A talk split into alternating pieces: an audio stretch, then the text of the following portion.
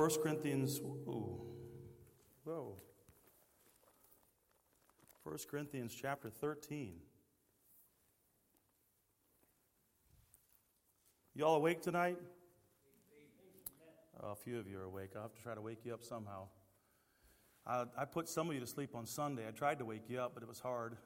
I talked to Brother Randy about it. He said, Well, you put him to sleep, you wake him up. I said, Okay. oh, bad joke.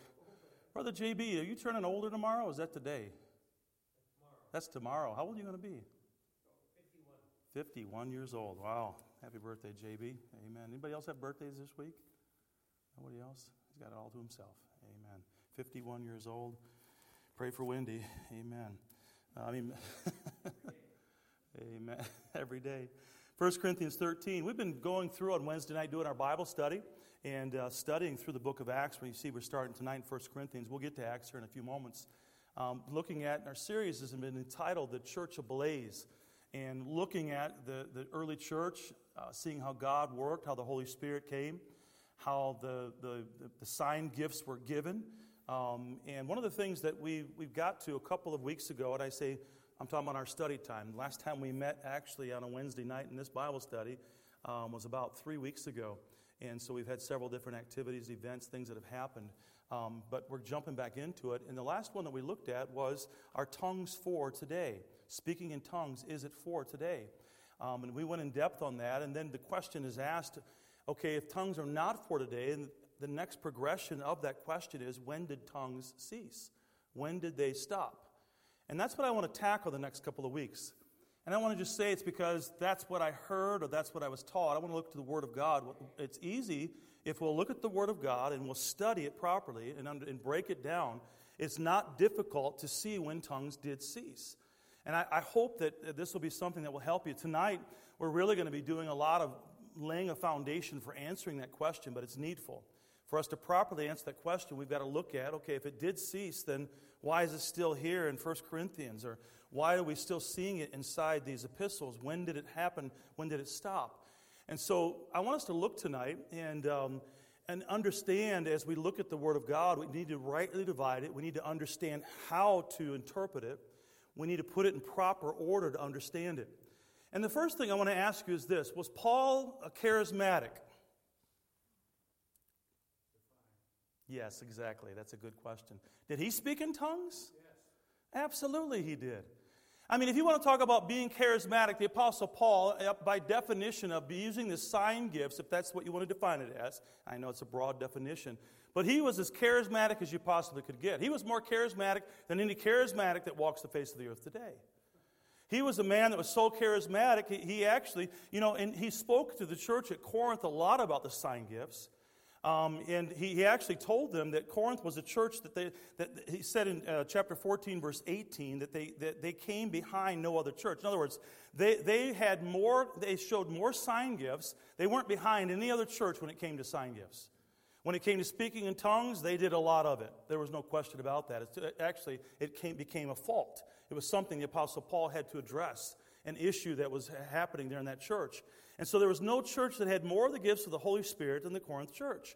Yet Paul says that he spoke in tongues more than all of them in chapter 14, verse 18. So the Apostle Paul spoke in tongues. There's no question about that. We have no doubt about that.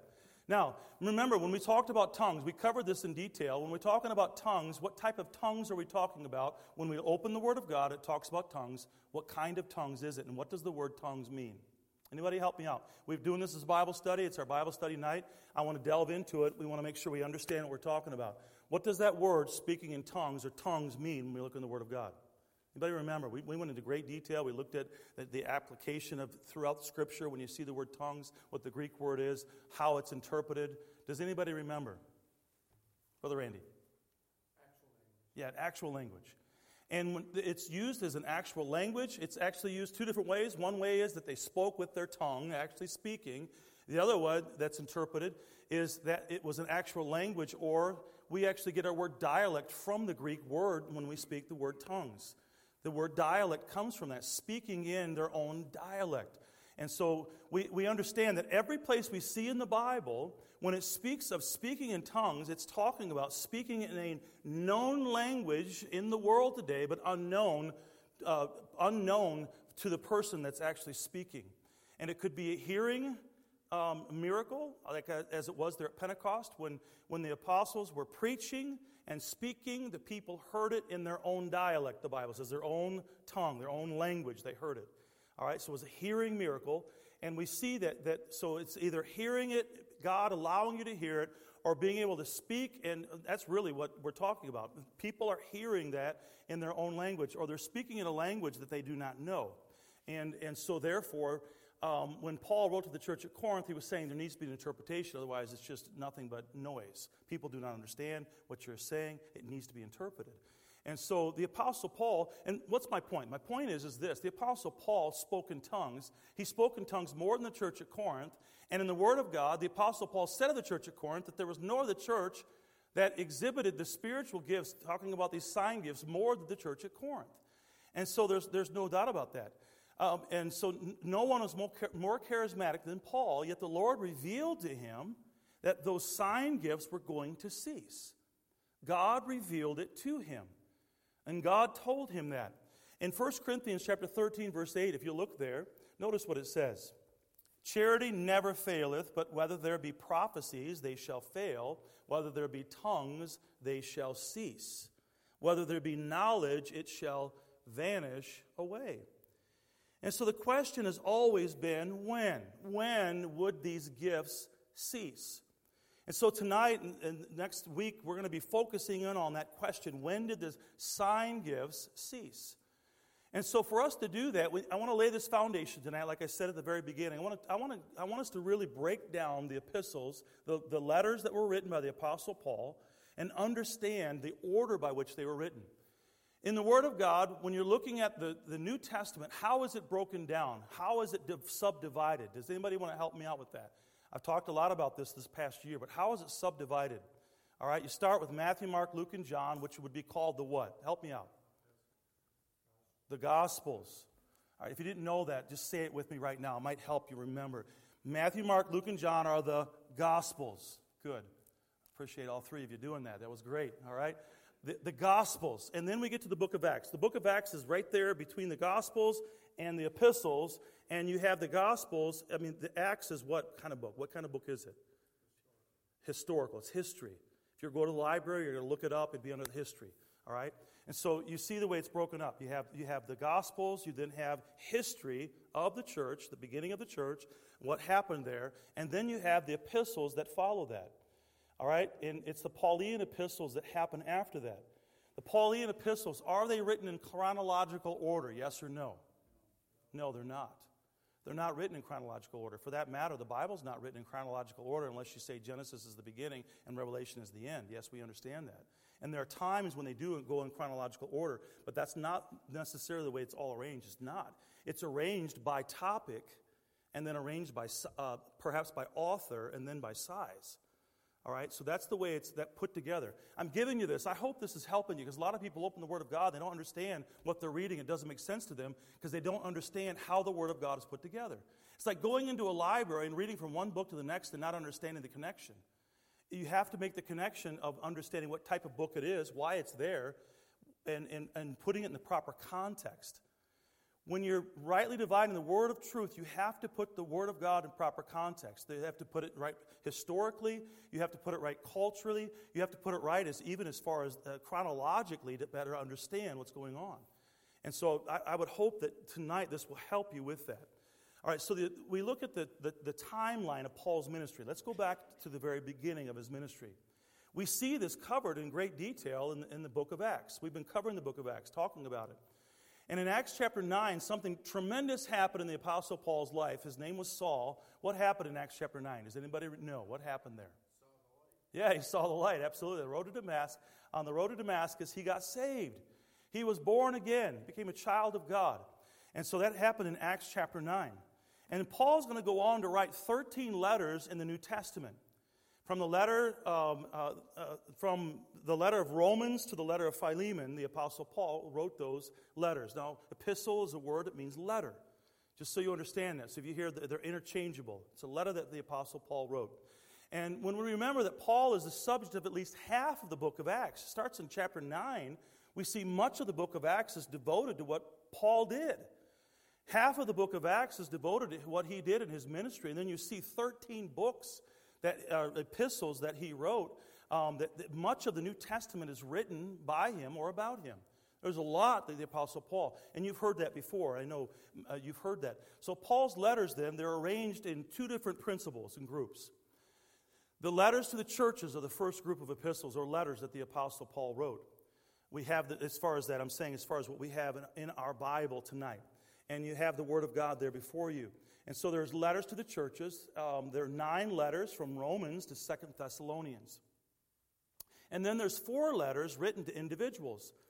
Did anybody name one letter that was written to an individual by the Apostle Paul? It's Second Timothy. Good. That's the very last. What else? Anybody? For, good job, Randy. You're right on fire tonight. First and Second Timothy. Help me out. Another one. You're afraid because you're afraid you're going to say the wrong answer. If you don't, I won't laugh. I won't say anything. When I get put on the spot in church, sometimes I can't think. I get, I start getting nervous. But just do, do your best. What do you think? It's all right. Epistles that were written to individuals.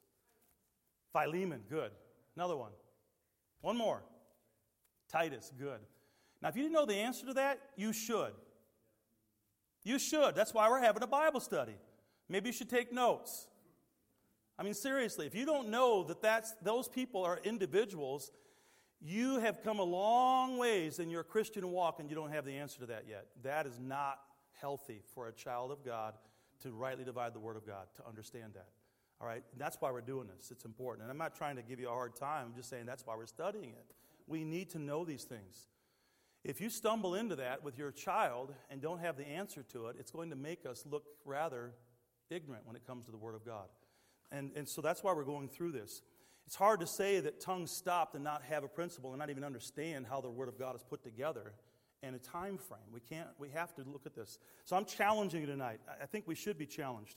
I'm supposed to provoke you. That's what pastors are supposed to do. Did you know that? I am supposed to do that. And so I'm trying to challenge you tonight. We, we don't want to just sit through school and not get anything from it. Make sure you're learning. And so we see that there's the, the, the first um, letters, the first nine letters from Romans to Second Thessalonians, um, are written to churches or groups of churches. And then we have four letters written to individuals. And um, every one of these letters now, they're arranged in your Bible by size. All right, now with that said, with the challenge being given, what is the biggest epistle that was written to a church? It's all arranged by size. It's the very first epistle, Pauline epistle. It's the very first book after the book of Acts. Does anybody know? I'm starting to worry. You guys are really worrying me. What book is it? Romans. Good. I see some of you, you're saying it, but you're not, you're not, you're afraid to say it out loud. It's Romans. That's the, why is Romans first after the book of Acts and the Pauline epistles? Why is Romans first? It's the biggest book. Good.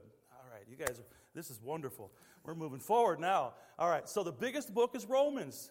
Was that the one that was written first? No. Okay, good. All right, so I'm making sure that we understand. So it's arranged by length. We start with Romans, the longest, and then you have 1st and 2nd Corinthians, and then you have Galatians and etc. We go right down the line, and it's all written by size, not by chronological order. It's written by size. So longer letters are first, shorter ones are later. All right, so to understand when the sign gifts ceased, we need to read Paul's letters in the order in which he wrote them. We've got to look at it chronologically. And so when we arrange the letters in the order that they were written, it becomes very clear. It's not hard to figure out. So let's break it down. Let's see it. Let's look at the Apostle Paul's letters. Let's break them down in order. I want us to look at them. And like I said, tonight we're laying a lot of foundation for really answering the question of when did it cease. We're going to be able to delve into that more next week. But the first thing I want us to notice is that um, Paul, he wrote them down, and the first six of Paul's letters can be fit into the book of Acts. And so, uh, if you look at, remember I said from Acts chapter 9 when he got saved to the Apostle Paul, we see the book of Acts covers the actual ministry of the Apostle Paul, and it covers six of the books that he wrote. And so the first one that we see, the very first epistle that the Apostle Paul wrote, is the letter to the Galatians, to the churches of Galatia. Does anybody know where Galatia is at? Modern day, where's Galatia? Anybody know? Greece, that area. Macedonia area, all right? Greece, that area. So if you're thinking about that, that would be in that area, okay? So the churches of Galatia would have been in that, that area. And so uh, the Apostle Paul and Barnabas, remember, they, they, they left. They went on the first missionary journey. They went to Galatia, which is a general region, and went to many cities like Antioch, Lystra, uh, Deb- Deborah, many different, uh, Derba, excuse me, many different places that they went to. And so uh, soon after Paul returned from this journey, he wrote the letter to the Galatians and said, All right, in Galatians chapter 1, verse 6, he says, I marvel that ye are so soon removed from him that called you into the grace of Christ unto another gospel. Now, if you read Galatians, you see that they obviously been led astray by Judaizers that had come in and put them back under the law telling them that they had to follow, if they're going to really be a, a, a, good Christian, they needed to be following the Jewish tradition that they had already been following, that, that they'd been set, go back under the law, basically, is what he's saying. But the point that I'm making here is this I marvel that you're so soon removed. It wasn't long after his missionary journey that he wrote this letter back to them. All right, so, so put this in the context of what's happening. When the Apostle Paul wrote to these churches, what had already happened prior to him writing? Anybody know? Why was he writing them? What had happened prior? This, this is a kind of a complex, but the very simplest answer. People got saved there. He had gone on his missionary journey. He had planted the church there. He had discipled many of them. He had then got through with that missionary journey. He gets back, you might say, to home base, and he starts to hear about what's going on. He gets reports about what's going on back at those home churches uh, those churches that he had planted, not his home church, but back that he planted. And so then he writes to them, trying to direct them and guide them and to give them instruction on how they should live, what they should do. And so he writes the very first epistle that was written by the Apostle Paul was Galatians. He writes back to them and trying to get them back in track of, you know, being saved by grace alone, not by works. And trying to get them to understand that they, they have been set free from the law. And um, trying to help them. And so Galatians was written soon after Paul returned from his first journey. And the way we know that is because in Acts chapter 14, verse 27, I'm not going to bring it up right now, but that's, that's where we read about it. We see his journey. Who wrote the book of Acts? We talked about this extensively. Who wrote the book of Acts? Who is the author? Luke is. What other book in the Bible did Luke write? Andy? Yeah, good job, Andy. Good to see Andy back. I'll tell you what, Andy, so glad to have you back here. Um, and so we have to understand. Okay, so the, I, I, I say that again because I remember last time I asked that question because I had one of my daughters grew up in my home and later said, I didn't realize Luke was the one that wrote Acts. And I go, oh. And it wasn't because she didn't hear it. We have to be told it again and again. And sometimes we don't get it the first time. And so it's, it's important that we understand that. Okay, so anyway, so the apostle, the, Luke had written this down. Luke had traveled. He traveled with Peter. He traveled with the apostles. He travels with Paul. He's writing these things down, and he writes down the apostle Paul, the missionary journey that he went on. And so, and then we see here that, that uh, because of what Paul wrote to the church at Galatia, that it was soon after he had made that first missionary journey. And so this makes Galatians the earliest of Paul's letters. The next letters that Paul wrote are the two letters to Thess- the Thessalonians or to the church at Thessalonica. So it's first and second Thessalonians. There's two different letters. That's what that means. He just sent two letters to them. In Acts chapter 17, Paul, on his second missionary journey, he came to Thessalonica and he preached there. Many were saved, but Paul was driven out of town. Paul continued on to Corinth he wrote the two letters to the Thessalonians while he was in Corinth, establishing the work in Corinth. And uh, Timothy's uh, return from Macedonia, mentioned um, in Acts chapter 18, verse 5, is also reported in 1 Thessalonians 3 6. So that's how we're able to make that connection, knowing that. And in 2 Thessalonians 2 5, Paul, he reminds the Thessalonians of his teaching um, as if it had not been very long that since he had been there. So if you look at that, you can just see that he's not been long since he was there. So this happened very quickly. Uh, after he had been at Thessalonica, he's in Corinth. And so he's writing 1st and 2nd Thessalonians that can be placed. You can see where he's writing in Acts chapter 18 during Paul's ministry there in Corinth that makes the, the, them the second and third epistles the Apostle Paul wrote. And the next two letters that Paul wrote are two letters that were written to the church at Corinth. It's 1st and 2nd Corinthians. In Acts chapter 18, Paul spent a year and a half ministering at Corinth. So during that year and a half time, he had written back to the church there at Thessalonica. And now he'd spent a year and a half there establishing the work at Corinth. And in Acts chapter 18, um, it says that he'd spent a year and a half there. Then uh, verse 11, it says, and he continued there a year and six months teaching the word of God among them. And he later, now he returns back to his home base at Antioch. You can see that in chapter uh, 18, verse 22, where it says, And when he had landed at Caesarea and gone up and saluted the church, he went down to Antioch. And uh, Caesarea is right on, right on the Mediterranean. Um, it's a city that was named after Caesar. Uh, it had been won in honor of him, and it had great, beautiful buildings. Um, anybody know the future for Paul? What, how he, uh, he leaves Caesarea uh, for the last time? Do you know where he's headed to? Anybody, anybody know? He's been tried by King Agrippa right there on the shore, right by, right, he big palace right there. He's going to be uh, put in jail right there. Um, he's then loaded up on a ship from Caesarea. He's going to sail out and end up in Rome. All right, so this is a time on his missionary journey. He comes back. He says he's gone up um, and, um, and saluted the church. He went down to Antioch from there, um, back to his home base at Antioch. Later, in his third missionary journey, he arrived at Ephesus. His ministry in Ephesus extended all the way through Acts chapter 19. Um, it was a period of more than two years he was there. All right? Um, look at, why don't you jump over to Acts, if you would? Go to Acts chapter 19. Remember looking at so many verses here in Acts. I should have had you turn there. Look at Acts chapter 19. Look at verse number 10. I hope that when you read through Acts, that what we're studying right now will help you to understand what's happening when you're reading Acts as well, putting it in context. Acts chapter 19, look at verse 10. And this continued by the space of two years, so that all they which dwelt in Asia heard the word of the Lord Jesus, both Jews and Greeks.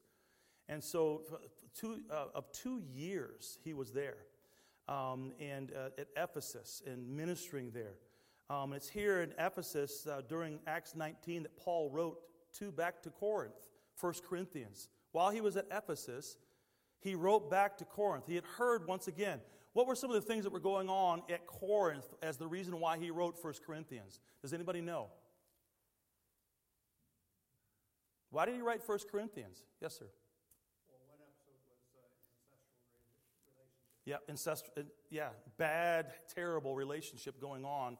Um, sexual relationship within the family, terrible thing that was going on. How can you imagine? Can you imagine getting that news, hearing about the church you had planted, that this is what's going on there? And, and how did the church uh, accept that, or did they take a stand against it? They didn't.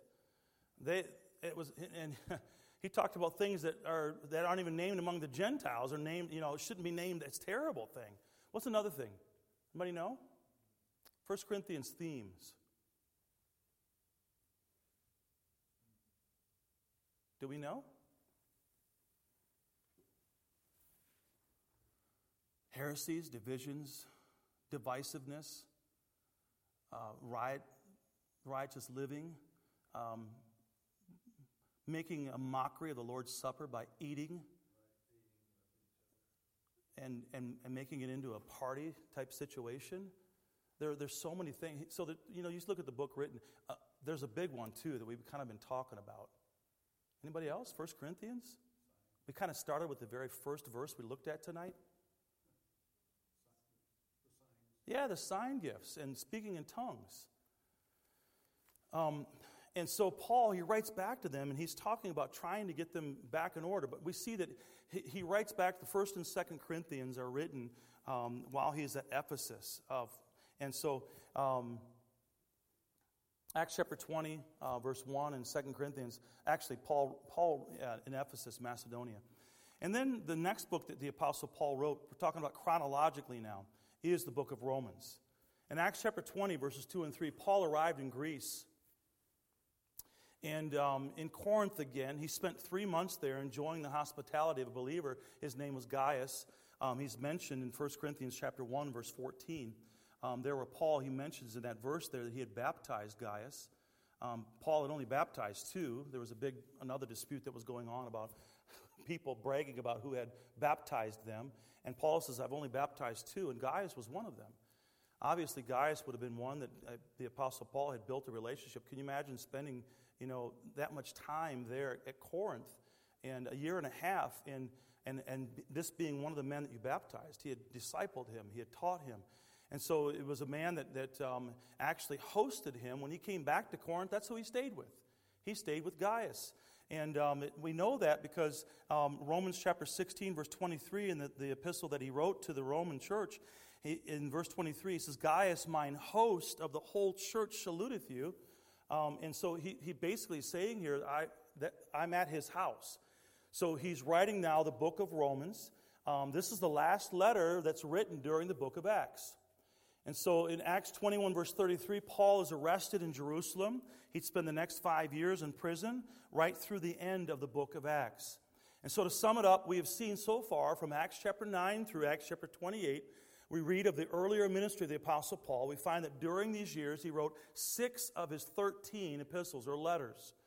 Um, so the order of the first six books are these. And up on the screen there, we see Acts chapter 14, uh, we see uh, Galatians, 1 Thessalonians, Acts 18, 2 Thessalonians, Acts 18, 1 Corinthians, Acts 19, 2 Corinthians, Acts 20, and then Romans, Acts 20. And then in Acts 21, Paul's arrested, remained a prisoner all the way through to Acts 28 and beyond.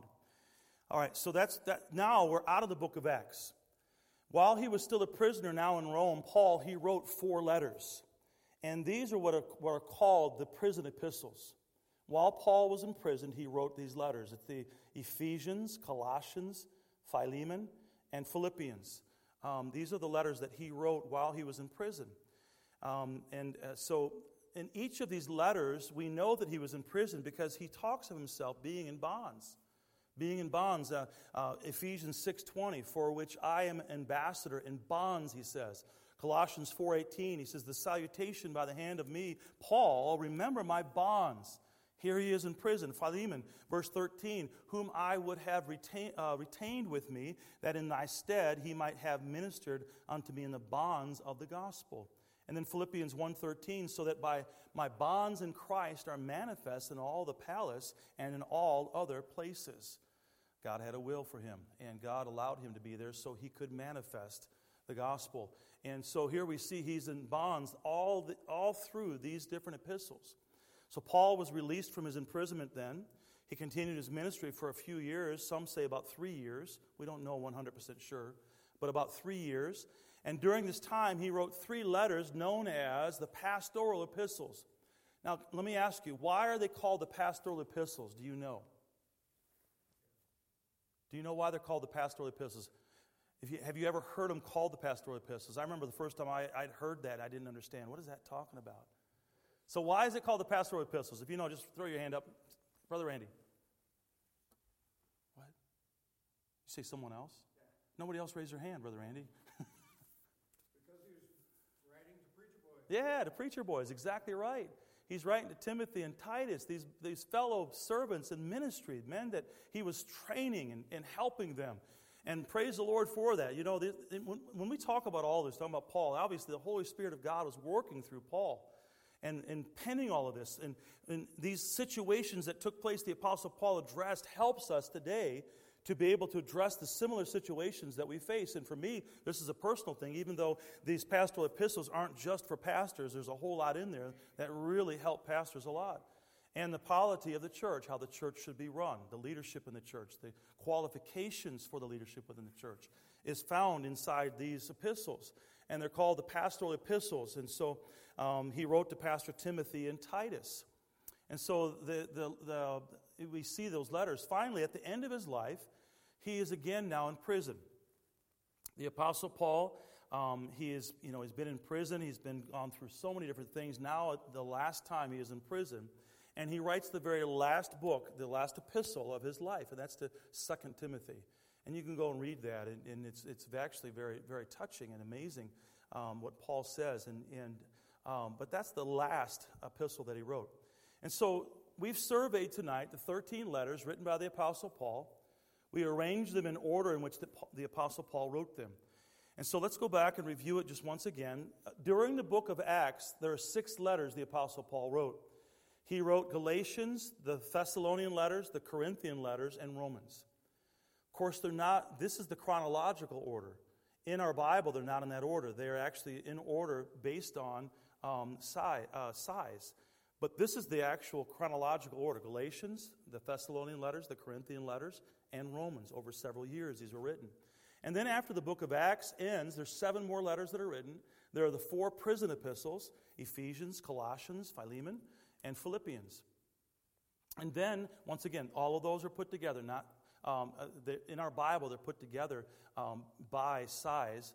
Um, the, the, list that I'm sharing with you is by, by actual chronological order, by the time, the time frame in which it took place. And then the last three epistles that were written were Titus, 1 Timothy, and 2 Timothy. All right, so now that we understand how the Bible is put together, and looking at these 13 lever, letters and, and understanding the chronological order of them, let's see why they, what they tell us and why we go to this and study this as to why, uh, to answer the question of when did the sign gifts cease? When did they cease? Um, in the first six letters, all written during the period covered by the book of Acts, we find that the sign gifts were operating in all of these churches. We can find the sign gifts happening throughout the book of Acts. We see it happening every epistle that was written during that time. And, and so we read of tongues, the gift of prophecy, the gift of healing. All through the book of Acts, we see that. For example, tongues and prophecy in Acts chapter 19, verse 6, the gift of prophecy in Acts 21, uh, 10 through 14, the gift of healing in Acts 19, 11 through 12, uh, chapter 28, verses 8 and 9. And in the Acts epistles, we read of the gifts operating in the churches that Paul founded. Um, in Galatians chapter 3, verse 5, and 1 Thessalonians chapter 5, verse 20, and 1 Corinthians chapter 13, uh, chapter 12, chapter 14, 2 Corinthians chapter 12, verse 2, Romans chapter 12, verse 6. All of these letters were, were read, we read about the gifts in operation right through the end of the book of Acts. So during the book of Acts, the Lord uh, during that time, we see the Apostle Paul wrote of it the, uh, when he wrote in 1 Corinthians. He, the Lord had revealed to him that the sign gifts were going to cease in 1 Corinthians chapter 13, verses 8 through 12. We looked at verse 8 tonight. And the, the gifts were all in operation all through the book of Acts, period. They're mentioned in the letters written during that time. But the Lord had revealed the sign gifts are going to cease at some time in the future. And so, throughout all the time during the book of Acts, we see that. Okay, what were the sign gifts? What are some of the sign gifts? Let's just talk about it for just a moment. We're not just talking about tongues here. What are some of the sign gifts? Okay, healing, right. Did Paul heal people? What kind of healing did he do? Do you know? Yeah, raise people from the he did raise people from the dead. All kinds of people were healed. You know, you see this on TV today. They say that if you send so much money, they'll send you a handkerchief that has been blessed by the Holy Spirit, and they're going to put some special oil on that, with anointing oil, and send that to you. And if you'll grab that, it will heal you. Where do they get that from in the Bible? Uh, yeah, that's exactly what happened. People actually were healed by touching Paul's handkerchiefs. Now, why isn't that happening today? What's that? We don't have Paul's handkerchiefs. Amen. Good answer, man. That was the best answer tonight. Thank you, Isaiah. I appreciate that. Did I just say Isaiah? Yeah, I got it right. I get mixed up. I say Isaac sometimes, and I say Isaiah. I call Isaac Isaiah anyway. So I'm not. You guys aren't the only ones that struggle with names and stuff like that. I do it all the time. But yeah, they didn't have Paul's handkerchiefs. Okay, that's good. It's not around today.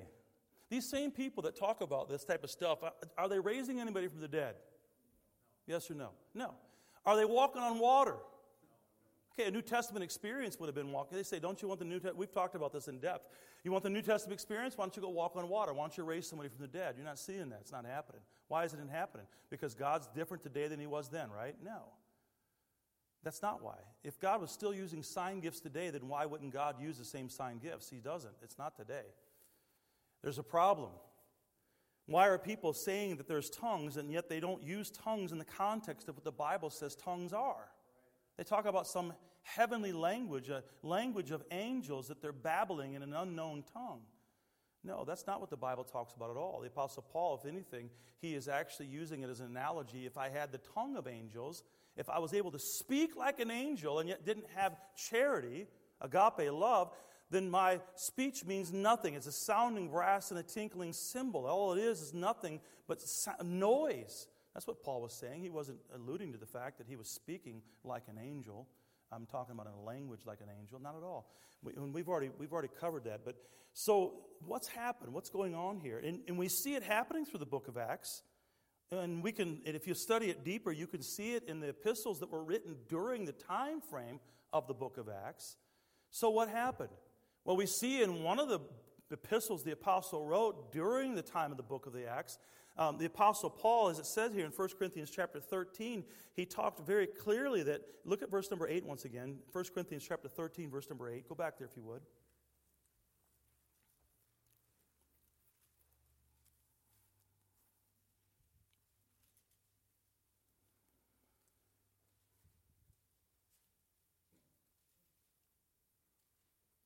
Verse 8 Charity never faileth, but whether there be prophecies, they shall fail. Whether there be tongues, they shall cease.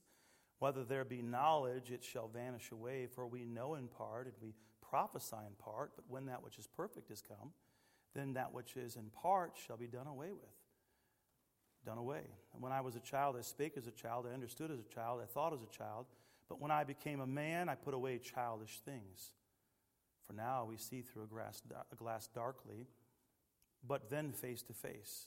Now I know in part, but then shall I know even as I am known, also as I am known. And now abideth faith, hope, charity, these three, but the greatest of these is charity. Paul's making a transition here. He's talking about what's going to happen. There's going to be a change, there's things that are happening. All right? And then at, after he speaks about that, he's trying to put in the proper context of the greatest of what is supposed to be, which is charity, which is agape love. He then gives guidelines in, in chapter number 14 about if you're going to do the, the use sign gift, this is what you're supposed to do. When you're speaking in tongues, this is the way it's supposed to be done. Even though he gives the preface of it's going to cease. It's going to have a, a time when it's going to stop. So when the gift of tongues ceased, when, when was it? When is it? And so when we turn to the prison epistles, all right, we see all through the book of Acts, we see all these epistles were written during that time. When you turn to the prison epistles, the four letters written shortly after the end of the book of Acts, while Paul was in prison there in Rome, the Ephesians, Colossians, and, and Philemon and Philippians, we find that there's not one word about tongues or the gifts of healing inside any of those books. Not one mention of it. All right, so you see it through the book of Acts. Paul, he writes the fact that it's going to cease, and then now we see it does cease. He don't see it in any of those, those, those epistles the Apostle Paul wrote. So even where we might have expected Paul to write of tongues in the passage about being filled with the Spirit, he doesn't talk about it. Ephesians chapter 5, verse 17, it doesn't say anything about speaking in tongues being one of the, the gifts of the Spirit at all. I mean, you would expect him in that, that, that, that if you're putting, the, if you're going to put it in the perfect spot for a Christian to say that we're supposed to speak in tongues, would you not include it with the gift of the Spirit? Absolutely, but he says nothing of it. This is after it had ceased. We see it.